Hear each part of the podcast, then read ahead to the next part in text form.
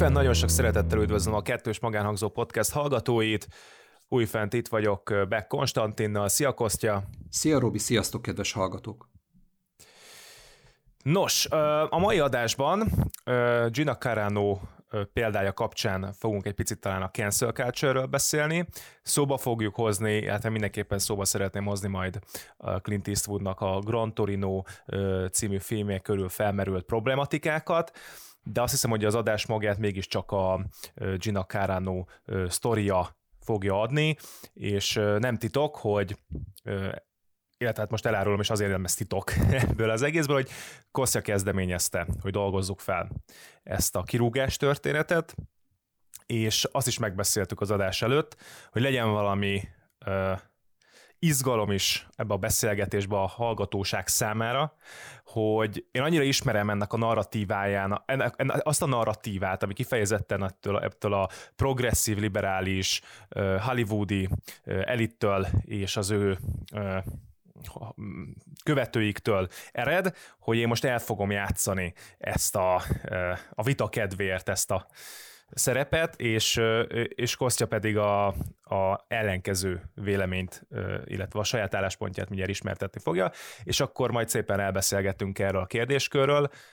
Úgyhogy Kostya, akkor itt ezen a ponton át is adnám neked a szót. Mesélj egy kicsit erről, hogy Gina Carano, ugye Mandaloriannak az egyik mellékszereplője, most már második évadot megélt Disney fantasztikumról beszélünk, egyébként egy rendkívül álmosító sorozat, hogyha engem kérdezel.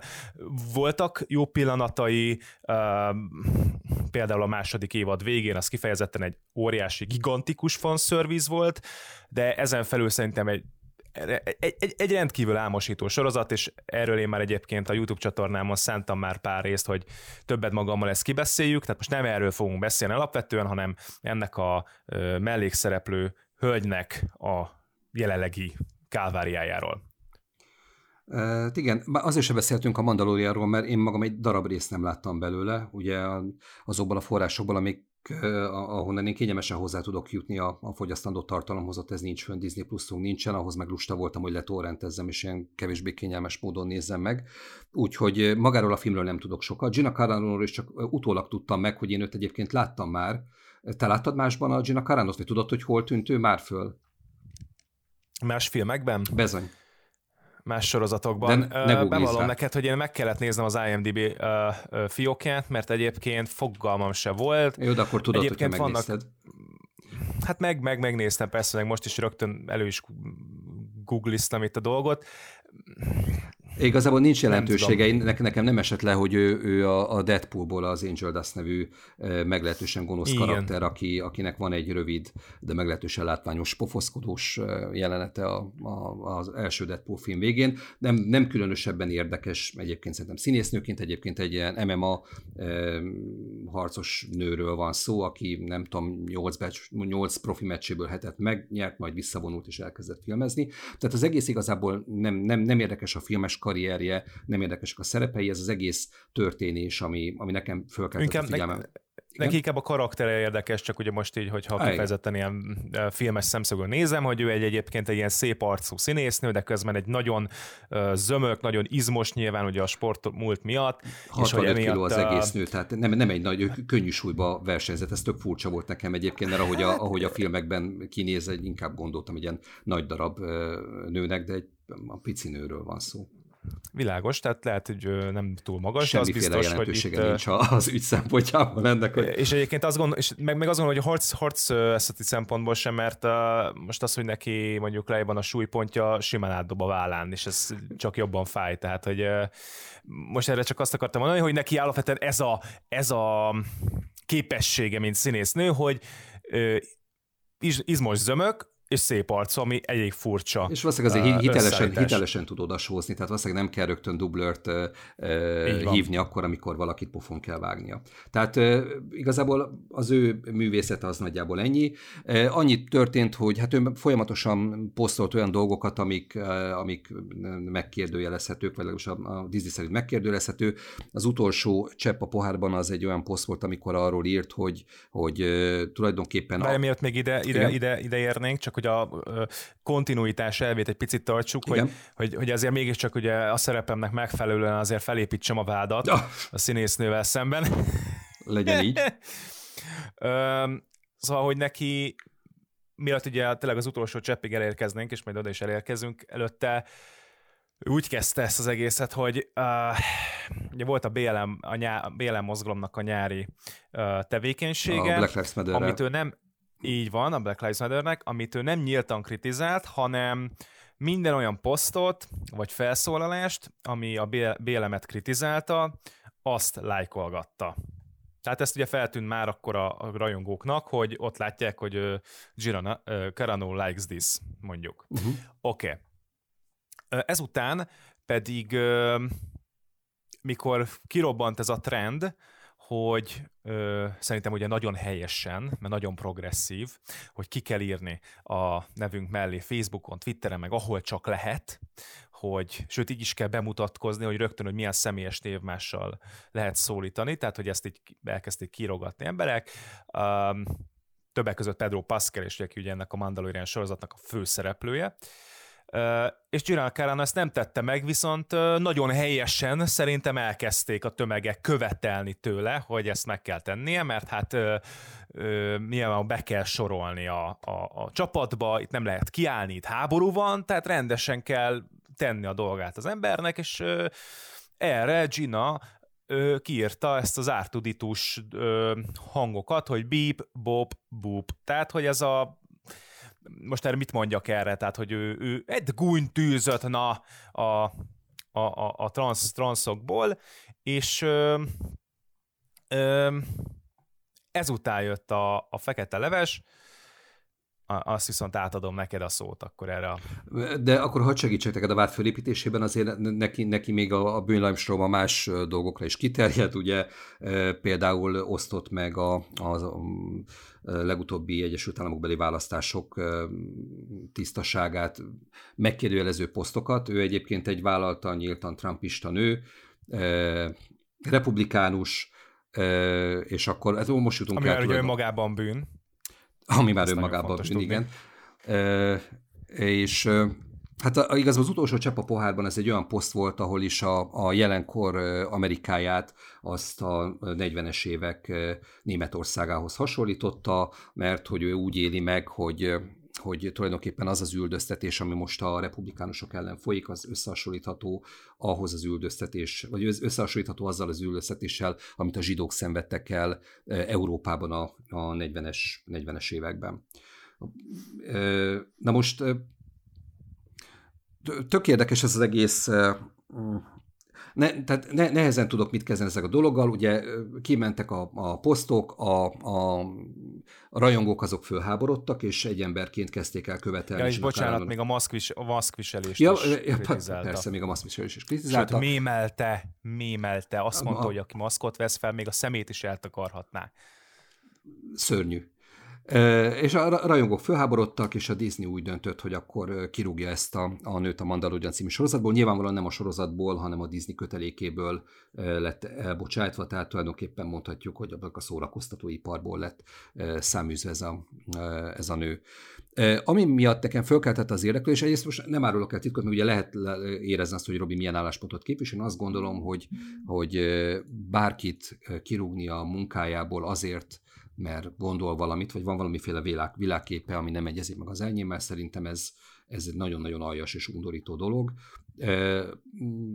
Nem értek egyet azzal, ahogy a Disney ezzel a nővel bánt. Viszont ennek az ügynek a kapcsán kellett szembesülnöm azzal, hogy én az előző adásban tettem olyan állításokat, amik viszont ezzel a mostani kijelentésemmel tökéletesen szembe mennek, és tulajdonképpen ilyen önmeghasonlásba keveredtem, és ennek a feloldásába szeretném Robinak a segítségét kérni. Ugye én amellett érveltem egy héttel, két héttel ezelőtt, hogy, hogy az, hogy a, a Twitter kirúg bizonyos véleményeket a, a saját platformjáról, a saját felületéről, vagy a Facebook, vagy a YouTube, teljesen mindegy, ez igazából, mi magáncégekről beszélünk, ez az ő e, privát ügyük, tehát abban az esetben, hogyha van valamiféle szabályzat, ami, ezt, ami ennek a, a feltételeit leírja, tehát azt mondjuk, hogy márpedig a Twitter az egy demokrata, nem tudom, csatorna, és minden republikánus véleményt innen száműzünk, és ez le van írva, és a felhasználók ennek a tudatával használják, vagy nem használják, akkor ez egy valid dolog lehet, ha valakit kitiltanak.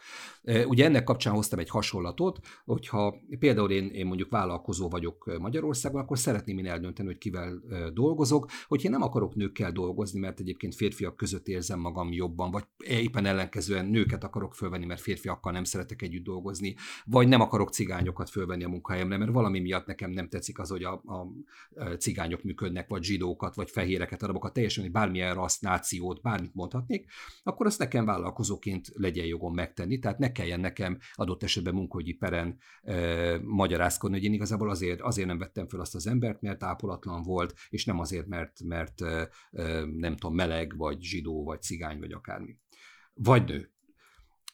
És ugyanakkor itt, itt van a, a, a Gina Carano-nak az ügye, ahol ugye arról van szó, hogy valakit a véleménye miatt elbocsájtottak. A munkáltató, akinek hát elvileg szíve joga megmondani azt, hogy kit alkalmaz, és ki nem, kirúgta ezt a nőt, és most amellett érvelek, hogy ez egy ostoba, aljas dolog volt, mert, mert hát azért, mert valaki gondol valamit a világról, azért nem lehet eltávolítani az állásából. Tehát valakit akkor rúgunk ki, hogyha nem végzi el megfelelően a munkáját, hogyha a munkaminőségében találunk bármiféle kivetnivalót.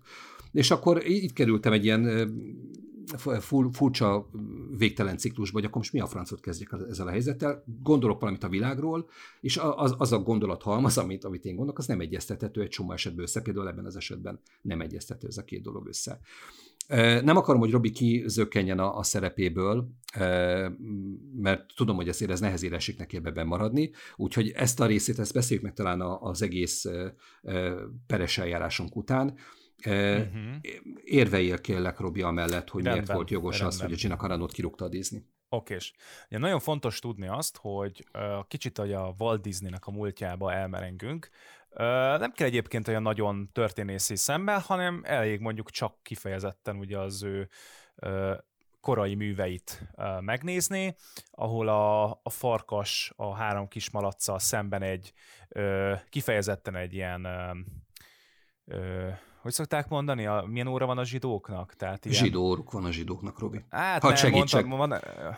Horgas, jó, kampós, igen, ordinári. Az az horgas orrú, tehát nagyon, tehát nagyon-nagyon asszociál, nem csak ez, a, ez csak egy, nagyon egy külső attribútum, de nagyon sztereotíp kép, farkas, igen. Zsidó farkas csinált, így van Walt Disney, a, a, a keresztény kismalacokkal szemben, és hát, de ezt tudott is róla, tehát azért lássuk be, hogy a, a ezerkilencszáz, tehát a huszadik század elején olyan, mint antiszemitizmus, szoftosabb formában tulajdonképpen a világ nyugati felére jellemző volt. Nyilván a falig Hitler tolta el, de mondjuk egy Churchill-i antiszemitizmus, ami olyan, ö, ami kanyarba se volt ehhez képest. Na hát a Walt Disney is kb. Ilyen volt, hogy ö, hát így, így, így ábrázolgatta úgy olyan, olyan negatív karakternek mondjuk a zsidókat, ö, mint például a felett, ő is egy ilyen szoftos antiszemitizmusra rendelkezett. Na most én azt hiszem, hogy ezt az emlékezett politikát, ezt mindenképpen meg kell ezért egy kicsit a, a, a, a Disneynek haladnia, és ezért most már az új progresszív ö, vezetőségnek éppen ezzel ellenkezőleg kell menni, és minden, ami olyan elem, ami arra emlékeztetné a nézőket, hogy akár csak kicsit is náci, ná, náci jellegű, azt minél hamarabb el kell távolítani, és hát Gina Carano ö, egyrésztről ugye Trump ö, szavazó, Trump hívő, tehát nyilvánvalóan náci, tehát ugye ezt mondanom sem kell, hogy ez az asszociatív viszony, ez szinte azonnal fent áll, fennáll, tehát vitatkozni sem kell, ez az első lépés, hogy rögtön ugye lenácizzuk a, a hiszen ugye tudjuk, hogy milyen táborokat húzott fel Trump, a falat is felhúzta, hát náci, tehát maradjunk ennyiben, és ö, és az, hogy a mi alapítónknak, alapítónknak, atyánknak és úristenünknek, Walt Disneynek a, a, a kis múltját úgymond felettetni tudjuk a nézőközönségünkkel, most a legszigorúbb eljárással kell, mondom, minden olyan elemre lecsapni, és hát Gina Carano eltolta a falig, tehát transzneműekkel lehet viccelődni, uh, én nem tudom, uh, maszkviseléssel, fake newsokkal lehet házalni, uh, meg kritizálni, meg mémelni, de van egy vörös vonal, és ez a holokauszt, a zsidóság, és ezzel nem viccelünk. Nem hasonlítgatunk, pláne nem egy republikánus, legfeljebb csak azok, akik tényleg tudják, hogy milyen az, és mi, mi, mi demokraták ugye ezt tudjuk, hogy ki a náci, egy republikánus nem tudhatja, hiszen ugye nem néznek tükörbe, tehát innentől kezdve ezt az analógiát hagyjuk meg nekünk, progresszív baloldaliaknak. Úgyhogy ki kellett iktatni, hiszen végén még elveszítjük a, a, a nézőink, olvasóink felét. Tehát ez egy üzleti döntés is volt, nem csak erkölcs. Hát itt minden egybevágott, Kostya. Értem, de azzal nem érvelhetsz, hogy nyilvánvalóan egyébként egy üzleti döntésről van szó, hogy ezeket a cégeket nem cégvezetők irányítják, hanem részvényesek. Illetve maga a részvényárfolyam vezéli a, a, a döntéseket. Hogyha a részvények bezuhannak, az rossz. Ha a részvények azok az egekben vannak, akkor az jó. Tehát tulajdonképpen... ezt nem szabad kipróbálni, nem szabad kipróbálni. Tulajdonképpen... lett volna saját sorozata Ginának, azt nem tudom, hogy hallottad, de hogy most nagyon sok sorozatot elindítottak, és az egyikben ő is szinte főszerepet kapott volna, sőt nagyobb szerepet kapott volna, mint most is. Tehát ezt idáig nem folyolhatnak a dolgok. Hát egy Disney produkció, egy Star Wars Disney produkció, az nem bukhat be. Tehát olyan nincsen, hogy arról az embereknek rossz véleménye legyen egy ilyen ember miatt, tehát mondjuk, vagy bármi más miatt. Szar Star Wars filmet a Disneynek lehet csinálni, ugye elég megnézni nem, a leg, legutóbbi három filmet. Nem, nem. Ezt, de... ezt, persze azért termett mindegyik egy milliárd fölött, ugye? Mert olyan rossz volt. Egyébként érdekes volt, ugye utaltál Disneynek a, az antiszemita... Eh, eh, múltjára? Igen, múltjára.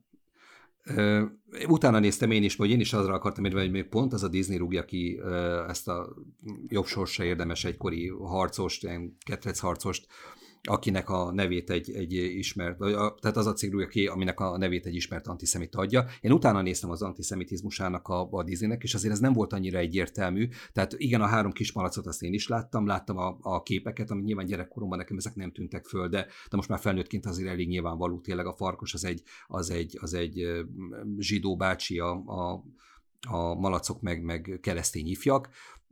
De ugye ezt is érdemes kontextusba helyezni, tehát mondjuk a kor Hollywoodjában a Walt Disney volt a kisebbség, és tulajdonképpen a, a, a, a, a kor zsidósága vezette, a, vagy vitte a szórakoztatóipart. És én olvastam írásokat, amik arra, arról szólnak, hogy tulajdonképpen ez a fajta antiszemitizmus, ez nagy, nagyjából erre vezethető vissza, hogy ő egy olyan közegben kellett, hogy megéljen, amit, amit jellemzően zsidók tartottak kézben.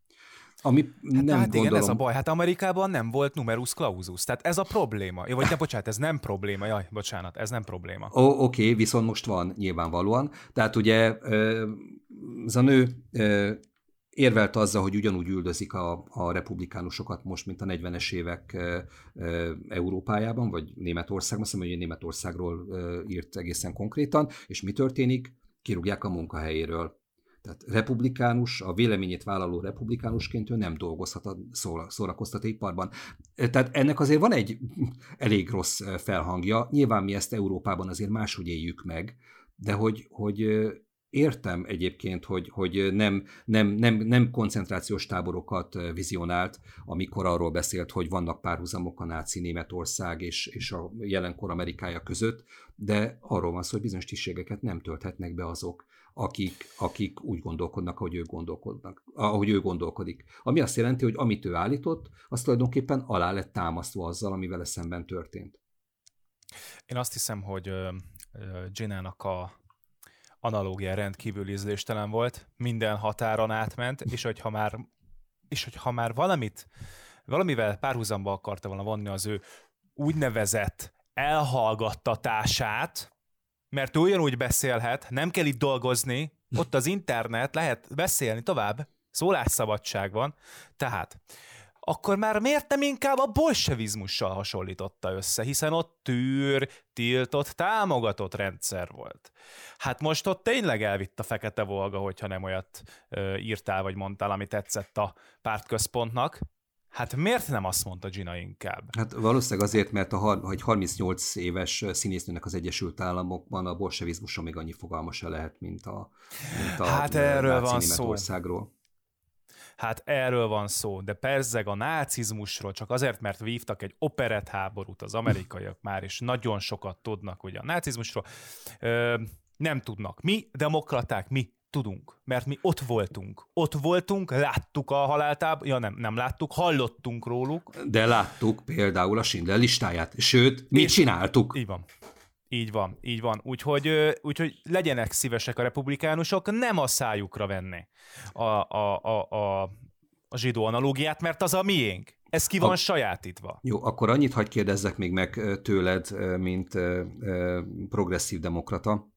Mármint, hogy nem én vagyok a progresszív demokrata, hanem te, hogy ugye kétezer-tizennyolcban a Pedro Pascal egy hasonló tweetet rakott ki, amiben a, a, a negyvenes évek Németországát azt a jelenkor Amerikájával hasonlította össze. Ez ugye két kép volt, egy koncentrációs táborba, nyilvánvalóan koncentrációs táborba rács, rács mögött lévő zsidók képe volt, mellé rakva a jelenkor egyik tulajdonképpen börtönével, nyilvánvalóan menekültek, menekült gyerekek rácsok mögött voltak. Ugye volt az a botrány még a Trump érában, amikor a, a gyerekeket elvették, a, a, a bevándorlók gyerekeit elvették a, a határon, és szétválasztottak családokat, botrány volt belőle, és akkor ebben az időszakban jött ki ez a, ez a, a tweet, ami tulajdonképpen ennek az embertelenségét hasonlította össze a koncentrációs táborokkal. Hasonló dolog történt, a Pedro Pascalt miért nem rúgtátok ki?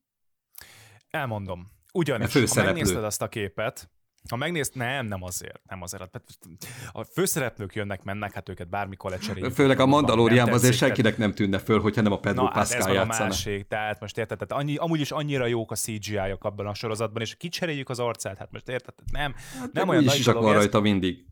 Az meg a másik. Szóval, azért, mert amikor berakta a haláltáborral képet, és mellé a Trump-féle táborokról, ami ugye a határon vannak, és, és menekült táborok, ott egyértelmű az asszociáció, szegény ártatlanok, szegény más rasszú emberek.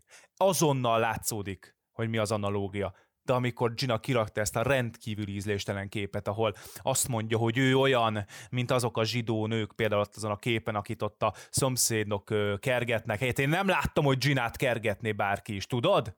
Nem olyan képet rakott ki, ahol őt kergetné egy demokrata, vagy több demokrata. Úgyhogy innentől kezdve ez egy hazugság, ez egy rossz analógia, amit ő, minimum rossz analógia, de én azt gondolom, hogy kifejezetten náci. Azt, hogy kérdezzem meg tőled, hogy abban az esetben, hogyha a rajongók meglehetősen nagy tömege nem követeli a kirúgását, akkor, akkor kirúgásra kerül-e Gina Carano a Mandalorianból? Na hát, de itt jön be az üzleti része a dolgoknak, tehát az erkölcsi részét tisztáztuk, a, a, a üzleti része pedig az, hogy ez olyan, mint hogyha elkezdene zuhanni hirtelen a részvény, és persze éppen volt egy projekt, amiben véletlenül még tartotta a száját a hölgyike, És, és akkor még magasan voltak a részvények, de hát azt nem várjuk meg, hogy alacsony részvényekkel menjünk bele a következő ö, nagyobb projektbe, tehát mindenképpen le kellett szednünk őt a palettáról. Nagyon kellemetlen hallgatni, téged megmondom őszintén. Ö, jó, jó, jól, jól csinálod. Jól. Ö, reméljük, hogy nem fog rád égni, és tényleg ezt vették azért a hallgatók. A, a... Szerintem Magyarországon tudják az emberek, hogy az írónok hol élnek. Ö... Igen, legyen, le, legyen neked ebben a kérdésben igazad. De akkor most már talán elmondhatjuk azt, hogy azért nagyjából, tehát ugye ez, ez az egész játékot csak azért csináltuk, mert alapvetően azért egyetértünk abban, hogy, hogy eléggé aljas dolog elküldeni valakit egy ilyen tweet miatt. Én nagyon nem látom azt, hogy, hogy milyen tweet miatt lehet indokolt valakinek az elküldése a munkájából, és most mondhatjuk azt, hogy igen, de hát ezek filmek, és hogy a cégnek az image-e, de azért tehát könyörgöm, a Disneyről beszélünk, aki na mindegy, nem, nem gondolom, hogy, ez, hogy ez, ez vállalható dolog lenne. Viszont gondolkodtál-e azon, amit még itt én is a műsor elején fölvetettem, hogy ugye az egy, egyik oldalon szeretném munkáltatóként eldönteni azt, hogy kit alkalmazok, a másik oldalon meg nem szeretném, hogyha, hogyha bárkit kirúghatnának a munkájából a véleménye miatt. Föloldható szerinted ez az ellentét valahogy? Különbség van a között, hogy, hogy én tíz úgy, embert alkalmazok, vagy a Disney több tízezret? Uh-huh. Ez csak úgy oldható fel szerintem, hogyha vannak olyan uh, kulturális konszenzusok, amiket uh, nem mondunk fel. Függetlenül attól, hogy milyen uh, pártpolitikát uh, képviselünk, vagy mi, mi a véleményünk, mi az identitásunk, uh, a csokit szeretjük, vagy a vaníliás sütit, tehát akkor is vannak olyan kulturális minimumok, amikhez ragaszkodunk. És azt gondolom, hogy ez még tizenöt-húsz évvel ezelőtt a művészi szabadság, mint olyan, a, a művészeknek, vagy a, a embereknek a saját politikai véleményekhöz való joga, és ez függetlenítette a munka teljesítményüktől, illetve tehát ezeket úgy tisztában tartjuk, mert az attól is nagy Amerika, attól, vál, attól is vált nagyjá, hogy ez a szabadság, a véleményszabadság, a véleménypluralizmusnak az országa. Ugye, tehát folyamatosan ők szervezik ki a demokráciát, látjuk óriási sikerrel, ugye? Már mindjárt hát, mondok egy jó példát, ahol ez összejött. Várjál, várjál, hogy gondolkozzak. Ö, nem tudok. Ó, jó, jó, jó. Hát na, hát nem, azért, mert nem vagy elég szkolár ehhez. Hát nagyon sok könyvet kéne még elolvasni, hogy nyilvánvalóan a progresszív baloldali ö, ö, ö, editoroktól, illetve szerkesztőktől és ö, íróktól, és ö, stb. stb. Tehát, hogy ez, majd, majd küldök néhány címet, de hát ez most nem, ez most nem egy ilyen könyvbemutató, ugye ez a podcast. Tehát, ö, na hát és amikor fellettek mondva ezek a kulturális minimumok, onnantól kezdve Elkezdődött, elkezdődött mindennek, mindennek is a relativizál, relativizálása, és ezek a gondolatcsírák, hogy akkor én most kirúghatom-e, meg, meg jogos-e, hogyha vélemény a posztja miatt, a nem tudom mi miatt, és ö, nagyon tisztán meg van határozva az, én azt gondolom, hogy, és, én, és el szerintem azért tartani kéne magunkat, mert ez egy úgymond konszenzus, hogy mi számít gyűlöletbeszédnek, és ami nem lépi át a gyűlöletbeszédet, ami átlépi a gyűlöletbeszédet, ott az állam elkezd mozgósítani, tehát nem mozgósítani, hanem elkezd mozgolódni. Ott téged feljelentenek, a, és az állam kezd, állam kezdeni, és főleg Amerikában ugye vannak ilyenek, hogy állam kontra iksz ipszilon, tehát hogyha neked odáig terjed, hogy véleményemet, és hogy kiállsz az utcára, és azt mondod, hogy gyerünk, és öljük meg ezt és ezt, na ez kifejezetten a gyűlöletbeszéd, és a felbújtás, és a stb. stb. Ez büntetik! Na ez az a pont, amikor azt lehet mondani, és akkor nyilván még tudunk ennek ö, ö, változatait, hogy akkor még tényleg mi az, ami még... De az ne legyen már egy kirúgásnak a, a apropója, hogy ö, mondjuk én egy, ö, egy ilyen kifejezetten képformátumú, vitaindító, analógiát, mondjuk rossz analógiát használok. Én azt gondolom, hogy nagyon jó analógiát. Nem, nagyon rossz, á, már összezavarodtam már itt a, a vita hevében, de a lényeg, hogy ez magában szerintem édeskevés. Nekem a gyűlöletbeszéddel, mint kategóriával, nekem nagyon komoly problémáim vannak, ugye erre már utaltam a, a múltkori adásban is, hogy ez nem egy, nem egy exakt mód definiálható dolog. Tehát ugye egy gyűlöletbeszéd ö, ö, lehet, ugye a Trumpot azért tiltották ki, mert, mert a, már fölbújtotta a csőcseléket, hogy akkor utcú neki a kapitóliumnak, ami egyébként így volt, de ő mondjuk nem ö, ö, akarta senkinek, vagy tehát ö, közvetlenül nem... Ö, Nem, nem bújtott föl senkinek a megölésére, senkinek a, a bántására. Tehát megfelelt vajon a, a Trumpi beszéd a, a gyűlöletbeszéd kategóriának? Vagy beszélhetünk egyáltalán arról, hogy létezik olyan, mint gyűlöletbeszéd? Én azt gondolom, tehát nekem az aha, a...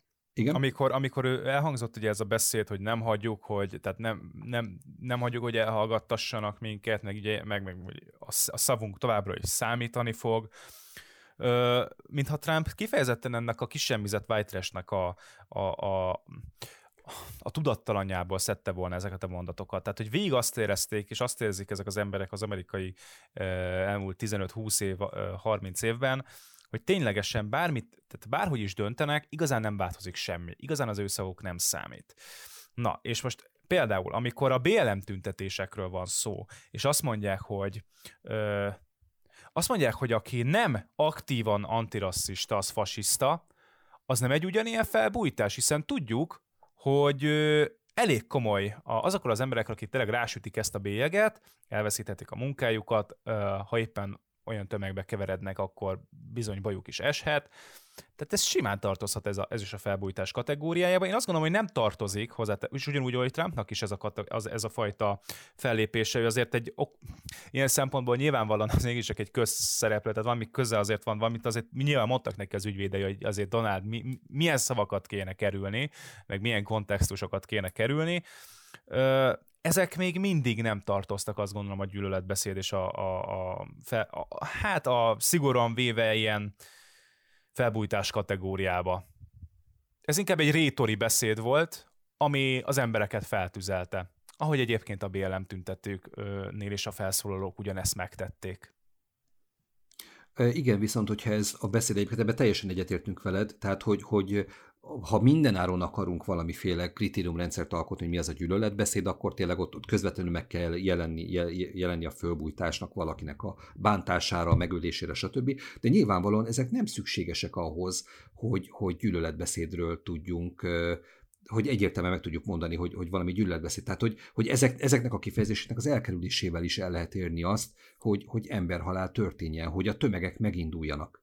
Viszont, viszont hogyha enyhítünk ezeken a feltételeken, és azt mondjuk, hogy nem kell ilyen közvetlen módon benne lenni mondjuk a, a felbújtásnak a beszédben, innentől kezdve a Gina Carano féle eh, poszt is tekinthető egyfajta gyűlöletbeszédnek. És hogyha a Gina Carano féle poszt az gyűlöletbeszéd, akkor, akkor hát meg akkor ez el van kufantva az egész rendszer, mert hogy nincs tér arra, hogy kommunikáljunk egymással. Egy demokrata érzelmű ember és egy republikánus érzelmű ember nem fog tudni egymással beszélni. Ugyanazt az angolt beszélik, és mégse tudnak soha. Tehát nem, nem, nem történnek meg a viták, nem történnek meg a feloldások, a, amik, ami ahhoz kellene, hogy egy normális társadalmat tudjunk élni. És ugye most persze az Egyesült Államokról beszélünk, de pontosan takra ugyanez a dolog történik nálunk is. Ugyanez ö, kicsiben, nyilván egy nyomorultabb, vacakabb ország vagyunk, tehát nyomorultabb, vacakabb ö, vezetőink vannak, és nyomorultabb, vacakabb problémáink, de tulajdonképpen kicsiben ugyanaz, ami nálunk történik, mint ami az Egyesült Államokban.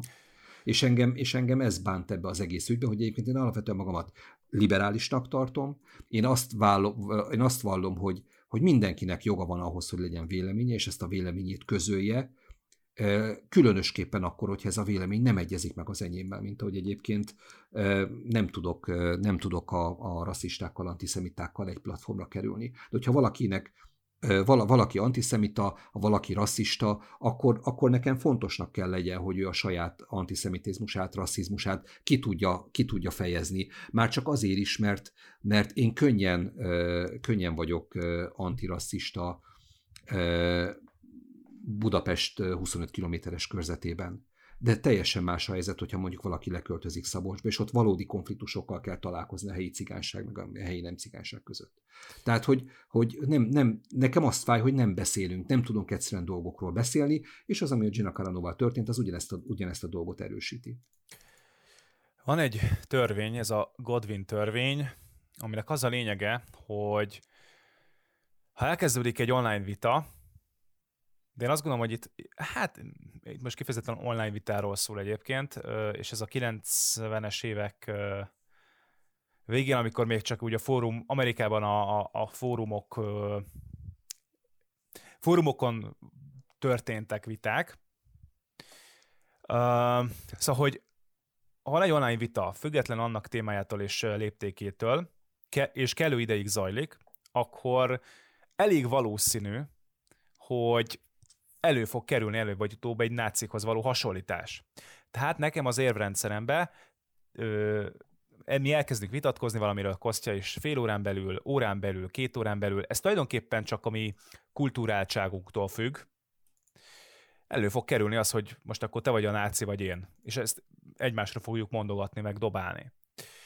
És ez egyfajta... Hát nyilvánvalóan én, hiszen én érveltem a Gina Carano mellett. Hát, nyilván, hát nyilvánvalóan, igen, igen. És... Uh, És uh, hogy fogalmazzak, uh, nagyon érdekes ez a, ez a, ez a törvény, ez, ezt én is tapasztaltam. Tehát aki internet, rendszeresen internetfelhasználó, fórumozó, facebookozó, vagy bármilyen csetet követ rendszeresen, az pontosan tudja, hogy ez így van. Ez legit. Na most, uh, mi a baj ezzel? Ezzel az a probléma, hogy ez, ez kb, kb. olyan, mint egy vitában, amikor személyesen összeverekednek az emberek, hogy már így nem maradtak érvek. És akkor így kell egy, kell egy olyan dolog, ami, ami egy ilyen nagyon, bárhol is élünk, főleg ugye a nyugati világban, az mégiscsak egy közös pont, hogy a nácik nagy, a legrosszabb, az a, az a alfája és omegája gonoszságnak és a, és a rettenetnek. És, és aki először bedobja a másikra, hogy náci, az tulajdonképpen az, aki megkapta ezt a náci bélyeget, az onnantól kezdve ő abban a státuszban van, hogy, hogy mit akarok én, éppen most, most gondolja valaki rólam azt, hogy a lehető legrosszabb dolog vagyok, ami történhet ezzel a világgal.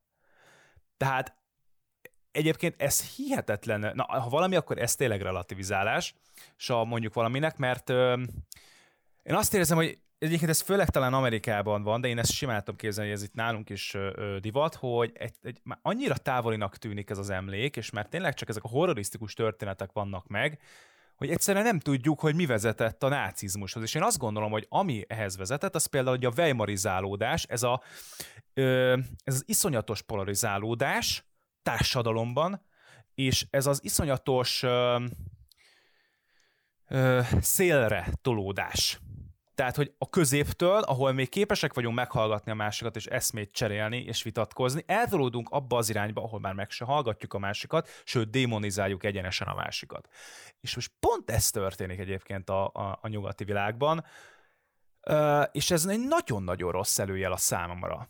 Tehát ez kifejezetten félelmetes. Jobban félek ettől a ö, cancel culture-től, meg ettől az egész... Ö, ö, Öh, hát konkrétan ez egy bolsevik tempó, tehát maradjunk ennyibe. Én valamilyen szinten ettől jobban félek, mint, mint mondjuk az ilyen nevetséges öh, trollpolitikától, meg ettől a... Mert, mert azért, azért, mert az egyszerűen nem totalitárius, vagy nem tud olyan... Én nem tudom, tehát a bohóc nem tud félelmet kelteni. Az, aki megfogja, az betömi a számat, az, az kifejezetten félelme, félelemkeltő. Igen. Ö- Tökéletesen egyetértek egyébként azzal, amit mondasz, én is e körül élem az életemet, és eszembe jutott egyébként, nem tudom, hogy most a Pusértól hallottam-e, de volt valami olyasmi, és nem is fogom tudni ráadásul pontosan idézni, úgyhogy lehet, hogy bele se kéne kezdeni, de most már muszáj vagyok. Valami olyasmit mondott, hogy, hogy igazából ö, demokratának lenni az nagyjából annyi, hogy, hogy a másiknak a véleménye, adott esetben, aki más gondol, mint én, az fontosabb számomra, mint az én saját véleményem, illetve másiknak a véleményszabadsága, aki más gondol, mint én, az, az fontosabb, mint, mint a saját véleményem, véleményszabadsága. És, és ez egy tök jó gondolat egyébként, bár feltéve, hogyha pontosan idéztem, utána fogok nézni, és hogyha nagy hülyeségek majd úgyis kivágjuk. Nem pontosan, én ezt nem, hogy ez hogy van. Ja, de egyrészt, van egyrészt van egy olyan mondás, hogy a demokrata nem fél, a másik pedig, ugye Voltaire-től egy olyan mondás, hogy ö, ö, Nem, nem értek veled semmiben sem egyet, de az életemet is adnád, adnám azért, hogy elmondhassd a véleményedet, de én azt gondolom, hogy ez a kettő, ez mégiscsak szorosan összefügg, hogyha elkezdjük ugye ezt a kettőt középre konvergálni, tehát a klasszikus liberális elv közé tartozik az, hogy nem félünk másoknak a vélem, nem félünk a sokféle véleménytől, sőt, hogyha valami veszélyezteti, hogy ez a sokféle vélemény ö, reprezentálódjon, akkor azért az életünket is adnánk. Tehát szerintem ez így kerek, és, ez, és tulajdonképpen ezt mondtad, pontosítottam. Köszönöm egyébként, most, hogy így mondtad, valóban, tehát azt hiszem, hogy ahogy a, a Puzsér műsorban pont erre, a, erre tett utalást, elnézést, nem tudtam igazán jól e, visszaadni ezt a dolgot. Na most, ami miatt érdekes ez, és ami miatt fontos az az, hogy, hogy a legaljasabb e, gondolatok mögött is e, lehetnek valid okok. Mondok itt egy nagyon rossz, rossz példát, és aki félre akar érteni, az úgyis félre fogja érteni. Ugye az elő, előbb már utaltam, hogy teljesen más antirasszistának lenni Budapesten, mint, mint Kelet-Magyarországon. Hogyha valaki olyan közegben éli az életét, ahol, ahol egyébként valóban ki van téve a helyi cigányság által valamiféle terrornak, valamiféle állandó bántásnak, ahol a gyerekek olyan körülmények között járnak iskolába, amik, amik, amik rosszak, és alapvetően azért rosszak, mert, mert a, a, a helyi cigányság nincsen megfelelően szocializálva, akkor ott, ott oka van annak, hogy, hogy adott esetben valamiféle rasszizmus kialakul az emberben. És hogyha nincs erről beszéd, hogyha nem lehet erről beszélni, hogyha amikor erről beszélünk, akkor rögtön nácik leszünk, akkor az azt jelenti, hogy erre a valós problémára, ami egyébként az antira, vagy ami a rasszizmus kialakulását eredményezte, erre soha nem lesz megoldás. Soha nem fogunk megoldást keresni. Ez egy nagyon-nagyon olcsó eh, megoldása a véleményeknek a tiltása, vagy a lenácizás, eh, ahelyett, hogy, hogy, eh, hogy odafigyelnénk arra, hogy a másik mit gondol, és megpróbálnánk megfejteni azt, hogy miért gondolja. Tehát itt van Gina Carano, aki leírta azt, hogy hogy szerinte ő el van nyomva Amerikában hasonlóan a, a negyvenes évek zsíróságához, majd mi történik, amikor ezt a véleményét posztolta, akkor el lett nyomva, és ki lett rúgva a munkájából. Ami, ami egy undorító aljas tempó, és igazából semmi más, mint a megerősítése Gina Caranónak abban, amit ő gondol Amerikáról. és ezért lenne marha fontos, hogy egyébként beszéljünk, és ezért lenne fontos az, hogy mindenkinek a véleménye fontos legyen számunkra, azoké is, akikkel tökéletesen más platformon vagyunk. És hogyha, és hogyha erre nem vagyunk képesek, akkor nehezen mondhatjuk magunkra azt, hogy mi nem tudom, de- demokraták vagyunk, liberálisok vagyunk, mert ez pont az ellentetje ezeknek a dolgoknak.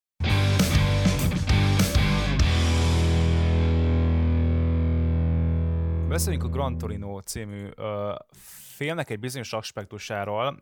Uh, tök jó lenne egyébként ennek a filmnek egy adást szánni, viszont most inkább ezt is egy példaként hoznám be. Engem ez egyébként még jobban is sért, mint a Gina Carano-nak a története, már pedig azért, mert a Gran Torino egy, uh, egy fantasztikus film, és erre azt mondani, hogy és most, és most ezzel jöttek elő, és ráadásul a film egyik főszereplője, aki már ugye huszonkilenc éves ö, ö, ázsiai, amerikai származású ö, fiú, B. Wang, aki ugye a Tao-t játszotta a filmben, akinek az egész, tulajdonképpen a családját menti meg Kowalski, a, aki kezdetben tényleg ez a régi vágású ö, ö, rasszista beütésű figura, ö, nem rasszista, ő konkrétan rasszista, tehát hogy ez hát nagy, jó, nagyon... Igen, nagyon... De most, várján, de most ez, ez is mit jelent az, hogy rasszista? Tehát most igazából az történik, hogy ö, ő zsörtölődik mindenkivel és mindennel, ö, úgy tűnik, hogy mindent utál a világon, Uh, és így természetesen, a, de most, hogyha most akkor ő, ha most akkor ő fehérekkel lenne körbe, körbevéve, akkor ők bennük is megtalálná hibát, és akkor azt mondaná, hogy te ö, mi haszna vagy, te dagat vagy, te ö, nem tudom, ö, álkeresztény vagy. Tehát ugyanúgy, ugyanúgy sörtölődne rájuk is. Tehát én azt gondolom, hogy a Kowalski figurája az kifejezetten ez, és persze van, mivel neki most a szomszédaiba kifejezetten ilyen ö, ö, ázsiai emberek költöztek, ezért ő most rájuk olyan szavakat használ, ami kifejezetten rasszistának tűnhet. Én azt gondolom, hogy azért a Kowalski nem eredendően rasszista, hanem ő egy ilyen karakter, aki mindenkit utál. Na, én szerintem... Fontos számomra, hogy kifejezhessd a véleményed akkor is, hogyha ez teljesen ö, ö, szembe megy azzal, amit én gondolok, tehát most elmondhattad, amit gondoltál, nincs igazad. Szerintem a Kowalski az, az egy kimondottan rasszista fazon, akinek egy fantasztikus ívet ír be a A, a világa ebben a nem tudom, másfél-két órában, ami a film. Tehát, hogy, hogy szerintem éppen az adja de az nem, egésznek de a nem, súlyát de ez nem és a drámáját, hogy ő, hogy, hogy, hogy ő rasszista, ő azt gondolja, hogy az az ember, akinek, akinek a szeme nem úgy áll, mint az övé, nem olyan szín a bőr, az, az szarember. Jó, ott van a családja. A családját is folyamatosan kritizálja, és egy ponton túl, sőt, ugye a film elején látjuk, hogy rohadtul el vannak idegedve egymástól, és kb. A film felétől neki a második és egyben igazi családjává válik ez ugye az, a szomszédukban lévő ázsiai család, ahol például itt van Tao a kisfiú, neki van egy nővére, nagymama, stb. És tanítgatja ezt a Tao-t, és, és, és én azt látom most, hogyha ő tényleg rasszista lenne, hogy te ezt mondod, akkor egyszerűen nem tudna idáig eljutni ez a, ez a történet. Most én értem, hogy ennek van egy ilyen antirasszista vonulata, hogy a végén, amikor ugye kvázi a, a szintén ázsiaiakból álló bűnbandától megmenti ezt a, ezt a Tao-t és a családját, akkor ez, ez értelmezhető így, és teljesen oké, okay, legyen így is értelmezhető. De inkább azt gondolom, hogy ő, mint Kowalski, a van itt egy ártatlan család, és ő azt a civilizálatlanságtól, ettől a ö, banda, mint törstől, mint hordától próbálja megvédeni, mert tényleg úgy viselkednek ezek a... És most az, hogy... És most ez, ilyeneket mondanak itt, ilyeneket mond ez a, ez a srác, ez a ö, Wang, ö, hogy, hogy hát itt ö, ez a film is erősíti a, azt, hogy hogy itt, mit tudom, itt kínai influenzáról volt szó, akkor ez, akkor, akkor mit tudom én, hogy ugye, amit ő párhuzamba von, hogy a, a kovid tizenkilenc miatt is ugye az ázsiaiak nagyon sok ellenszenvet kaptak ugye a többségi társadalomtól, és hogy akkor ez a Gran Torino film most így erre is így ráerősít, meg hogy, a, meg hogy vannak ugye ilyen mondatok, vagy ugye a Kowalskitól, hogy vajon hány ilyen kis sárga szar fér be egy házba? Tehát, hogy most mond, mond ilyeneket, amiről ugye te mondtad azt, hogy ez tényleg hát kifejezetten ilyen rasszista ö, kijelentések, de mondom, ha nem ázsiak lennének, akkor azt mondaná, hogy fehér kis szar, tehát ez most egy teljesen mindegy, és ő tulajdonképpen civilizált világba ö, azt szeretné, hogy ez a kisrácot, ezt végül is ne sikerüljön ennek a bandának bevonnia ebbe a horda egyesület, hordatagságba. És kifejezetten katartikus a, a film legvége, hogy ezt ő a saját élete árán hogyan éri el, hogy ezt a bűnbandát kiiktassák a, a tör, törvényes eszközökkel. És most erre így azt mondani, hogy ez egy ilyen rasszista, rasszista filmek, hogy most a kovid tizenkilenc, és ez teljes agyrém, tehát egy Nem, nem láttad a filmet, a, a, fiam? Tehát nekem ez jutott eszembe. Igen, ez, ez az, azért furcsa, mert ugye nem, nem arról beszélünk, hogy valaki megnézte a film első huszonöt percét, majd ebből levont egy nyilvánvalóan téves következtetést, hanem egy, egy de aztán lehet, hogy ez, ez, ez egy kisfiúról beszélünk, amikor a film forgott, egy nem tudom, tizenegy-két éves forma gyerek lehet talán, vagy egy-két évvel idősebb maximum. De, tehát lehet, hogy, hogy azóta nem nézte meg, és akkor meg még nem értette. De teljesen mindegy, a, a, a Gran Torino az egy csodálatos, csodálatos film, egy olyan embertől, aki Tehát egy, egy tökéletes film az antirasszizmusról, egy olyan embertől, aki egyébként egy, egy meggyőződéses republikánus. Ö, és nem, nem, nem tudom, szerintem Clint Eastwood egy fantasztikus csoda egyébként, én nagyon nagyra tartom az ő művészetét, és a Gran Torino személy szerint az egyik kedvencem. Kowalski ez egy fantasztikus karakter, és á, csak szuperlatívuszokban tudok erről beszélni. Azt gondolni, hogy ez a film rasszista, vagy erősíti a rasszizmus, hát persze erősítheti a rasszizmust, hogyha én hülye vagyok, és nem próbálom megérteni a filmeket, és csak, és csak annyi, annyi marad meg bennem, hogy hány ilyen, nem tudom, büdös vagy szarossága fél ebbe a, a házba. De hogyha, hogyha megpróbálom megérteni azt, amiről ez a film szól, akkor, akkor rá kell, hogy jöjjek, hogy semmi nem állhat távolabb az igazságtól, mint az, hogy ez a, ez a film, ez valami rasszista szemét lenne. De egyébként teszem fel, hogy és hogyha rasszista, rasszista szemét lenne, akkor, akkor mi van? Igazából semmi. Mert ilyen filmek vannak, jó filmek vannak, rossz filmek vannak, nagyon-nagyon veszélyes, hogyha ilyen módon próbáljuk kategorizálni ezeket az alkotásokat. Egyébként ugyanez a srác... Bár mi most pont megtettük a három kis malaccal a podcast elején. Igen. Ugye, tudni kell, hogy aki már nem kis srác, már huszonkilenc éves, B. Wang... Hát ő, lehet, csak most nem nézte meg a filmet azóta, hát igen, hogy igen. Hát nem nagyon, és ez probléma. És nem csak nézni kell a filmet, hanem látni is, tehát ez nagyon fontos. Ő most azzal tengeti minden napjait, hogy ő aktivista, és, és felszólítja az ázsiai amerikaiakat, hogy mutassák meg, hogy kik is valójában az ázsiai amerikaiak, mert hogy szerinte ez az egész multikulturalizmus egy hazugság, ami Amerikában zajlik, és hogy itt az ideje, hogy hallassák a, a hangjukat az emberek. Én azt veszem észre egyébként, és erről tényleg elég sok, tehát sok felé szól a fáma, hogy, hogy az amerikai nagy a, olvasztó tége, ez mégsem volt annyira sikeres, mint azt egyébként sokan hitték, és hiszik ma is, mondjuk innen Európából, és példálóznak azzal, hogy hát a, mikor mondjuk nem sikerül, vagy nem tudjuk, vagy, vagy, vagy, vagy, vagy ennek a lehetetlenség, vagy inkább ennek a nehézsége, ami mondjuk a cigány integrációt illeti, és akkor ugye újra mutogatnak Amerikába, hogy hát ott milyen jól megélnek egymás, mert az emberek, mert hát minden filmben van egy fekete, vagy egy ázsiai, vagy mind a kettő, most már ugye több is, hiszen ugye kvóta kell, stb. stb. Tehát na ezek azok a hazugságok, amikről ugye te is beszéltél, hogy na, ez a, ez a sebtapasz. Tehát ez a sebtapasz, ez, ez valójában pedig forrong. Mélyen forrong valami Amerikában, és, és Hollywood pedig ilyen sebtapaszokkal él, hogy, hogy reprezentáljunk minél többet, mert az majd, majd segít ezen a forrongó Amerikán. Nem, nem segít, láthatóan nem segít. És a probléma az, erről már egy másik adásban beszéltünk, hogy itt uh, ilyen faji kérdéseket csinálnak ebből, ami már is már ugye szintén a weimarizálódáshoz tartozik, tökéletesen beleillik ebbe a folyamatba, ahelyett, hogy az úgynevezett neoliberalizmussal ö, kezdene vitába szállni. Ezek az, kezdenek vitába szállni ezek az aktivisták, a társadalom, és a kizsákmányolással szembe lépnének fel, de még mindig ott tartanak, hogy itt, itt ez, ez rassz kérdés. Itt minden csak rassz kérdés. És ha ez megoldódik, akkor majd minden jó lesz. Ez ugye azért nehéz kérdés, mert én meg szerintem azért teljesen nem igen lehet fogalmunk arról, hogy milyen problémákkal kell szembesülni az Egyesült Államokban egy, egy ázsiai, nem tudom, fiatal embernek, egy harminc év körüli embernek. Simán lehet, hogy ezek valódi problémák, amik való, valóban, valóban valamiféle valódi kiállást igényelnek.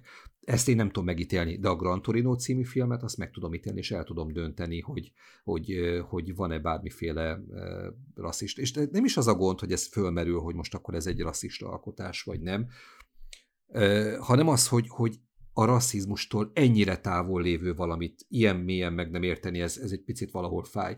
És ugye ez előbb felosztad ugye a, a cigány integrációt. Nem tudom, hogy Amerikában mi kéne ahhoz, hogy a, a rengeteg különböző ö, ember békességben egy, egymás mellett tudjon élni. Abban viszont biztos, hogy azt tudom, hogy a, a, a tökéletes cigányi integrációhoz mi kell, semmi más nem kell, csak oktatás. Az oktatáshoz pénz kell, a többségi társadalomnak áldozni kell arra, hogy, hogy kezdjen valamit azzal a több százezres cigánysággal, aki, aki a, a legmélyebb nyomorban él. A gond az az, hogy senki nem akar erre költeni, és amíg ez nem fog megvalósulni, addig ez a dolog nem fog megváltozni. Tehát újra mutogatunk a cigányságra, amiatt, ami miatt, a, a, amiatt mert úgy élnek, ahogy, ahogy élnek. E, ugyanakkor nekünk kéne valamit tenni azért, hogy ez megváltozzon. És nagyon-nagyon aljas dolog azt mondani, hogy de, hogyha valaki akar dolgozni, az úgy is tud dolgozni. Nem, ez nem így működik, és nem tud dolgozni. Sajnos ez pénzbe kerül. Olyan embereket is pénzelnünk kell egyébként, akik, akik nem tudnak dolgozni, és olyan embereket is pénzelnünk kell, akik nem akarnak dolgozni, mert nem fogod tudni eldönteni, hogy ki tartozik egyik vagy másik csoportba. Picit elkanyarodtam a témától, és ezért állandó veszőparipám. Nincs probléma ezzel. Szerintem ennek egyszer majd szervezhetünk egy adást. Azt gondolom, hogy az oktatás önmagában egy jó keretfogalom, de kevés. Tehát itt egy kulturális bevonulás, involválódásra is szükség van. Szerintem egyébként a Vona Gábornak az egyik ilyen javaslata, hogy például ugye keressünk több cigányhőst, magyar hőst, akik, akikkel könnyebben tudnak a fiatalok azonosulni, hogy ne az legyen, mert én is emlékszem erre, hogy általános iskolában az kifejezetten egy trend volt, hogy a, a, a cigány közösség önmagát és a magyarokat is kirekesztette az ő társaságukból. Tehát, tehát hogy, hogy azzal, hogy te azt mondtad, hogy ő, és ők maguk mondták, hogy te magyar, meg. Tehát, hogy amíg ők nem tekintik maguknak, vagy, vagy, vagy sokan nem tekintik magukat magyaroknak, valamilyen oknál fogva, azért már lehet, hogy valamikor meg őket rekesztették ki ugyanígy, stb. stb. De most, ha valaki azt mondaná rám, nem tudom, egy Gajdi Csottó, vagy valaki, hogy én nem vagyok magyar, én nem érezném magamat kizárva magyarságból, mert tudom, hogy én eléggé be vagyok ágyazva ebbe a kultúrába, a történelmébe, a nyelvébe, hogy akárki, vagy inkább senki ebből ne tudjon engem kirekeszteni. De amikor valaki e, ilyen könnyen ki tudnak rekeszteni, meg magát is ilyen könnyen ki tudja rekeszteni, ez azt jelenti, és igen, ezt persze kapcsolódik az oktatás témaköréhez, e, de a kulturális e, involválódásra is ugye, ezen a témakörön belül erős szükség van. Úgyhogy van lenne dolga, igen, a igazából vagy így, vagy úgy, ez a többségi társadalomnak a, a munkája és a, a, hát ez az egy közös munka. És ne, de igen, de az erőforrás ehhez az nálunk van, és nem a cigányságnál.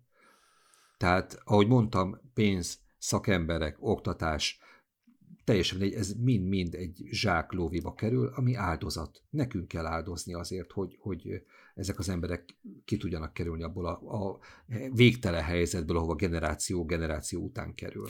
De mind, mindegy, Na, tényleg amerikai nem, nem biztos, példa, érdemes... Amerikai példára ö, visszatérve, és arra, hogy van ez a, ez a kulturális ö, ö, forrongás, nekem az is nagyon érdekes, hogy legjobb tudomásom szerint például, hogy Amerikában a, a latinó kisebbség a legnagyobb, és, és például a fekete kisebbség tizenhárom, tizennégy, tizenöt százalék, tehát hogy azért nem, nem, nem akkora, mint egyébként az ő hollywoodi filmreprezentációjuk. És, és akkor gondolkodtam, hogy akkor mégis hogy lehet, hogy mégis mondjuk nekik, nekik meg, meg ugye ez a, és főleg ugye a bé el em mozgalom is, stb. stb. Én azt hiszem, hogy, hogy ténylegesen a, az amerikai, tehát a, hogy fogalmazok, tehát Amerikában elmulasztották azt a, ö, ö, azt a úgymond szociáldemokráciát, vagy azt a fajta dolgot, amit, amit mi Európával megcsináltunk így vagy úgy, de mégiscsak, még hogyha nem is jól, de végbe ment, az az, hogy ö,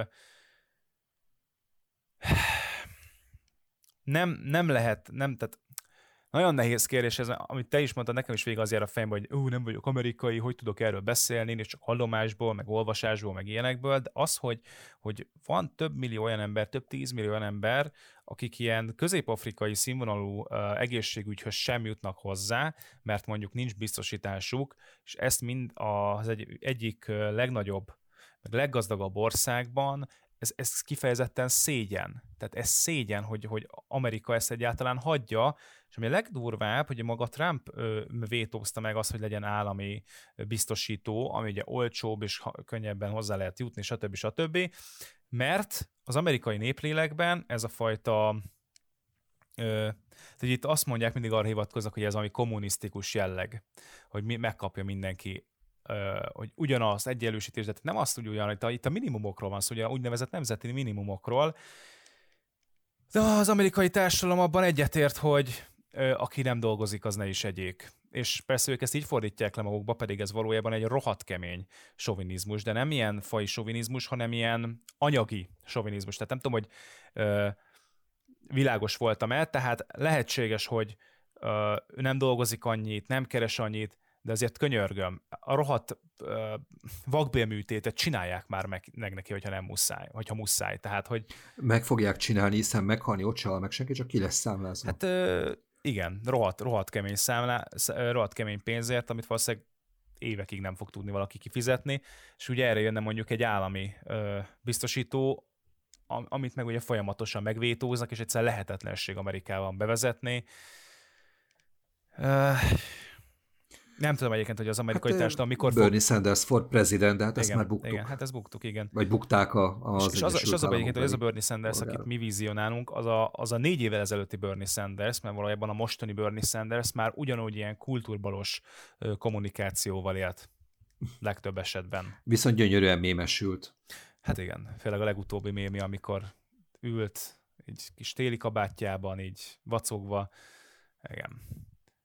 Fú, furcsa kesztyű, ez zseniális volt. Egyébként nekem ezzel kapcsolatban az jutott ki, hogy ugyanez a mondás egyébként, aki nem dolgozik, nem, ne is egyik, ez Magyarországon is jelen van, és ez a, ez a legnagyobb gátja én, az én megítélésem szerint az integrációnak, a hazai igen, integrációnak. Igen. Ez a fajta mondat, aki nem dolgozik, ne is egyik.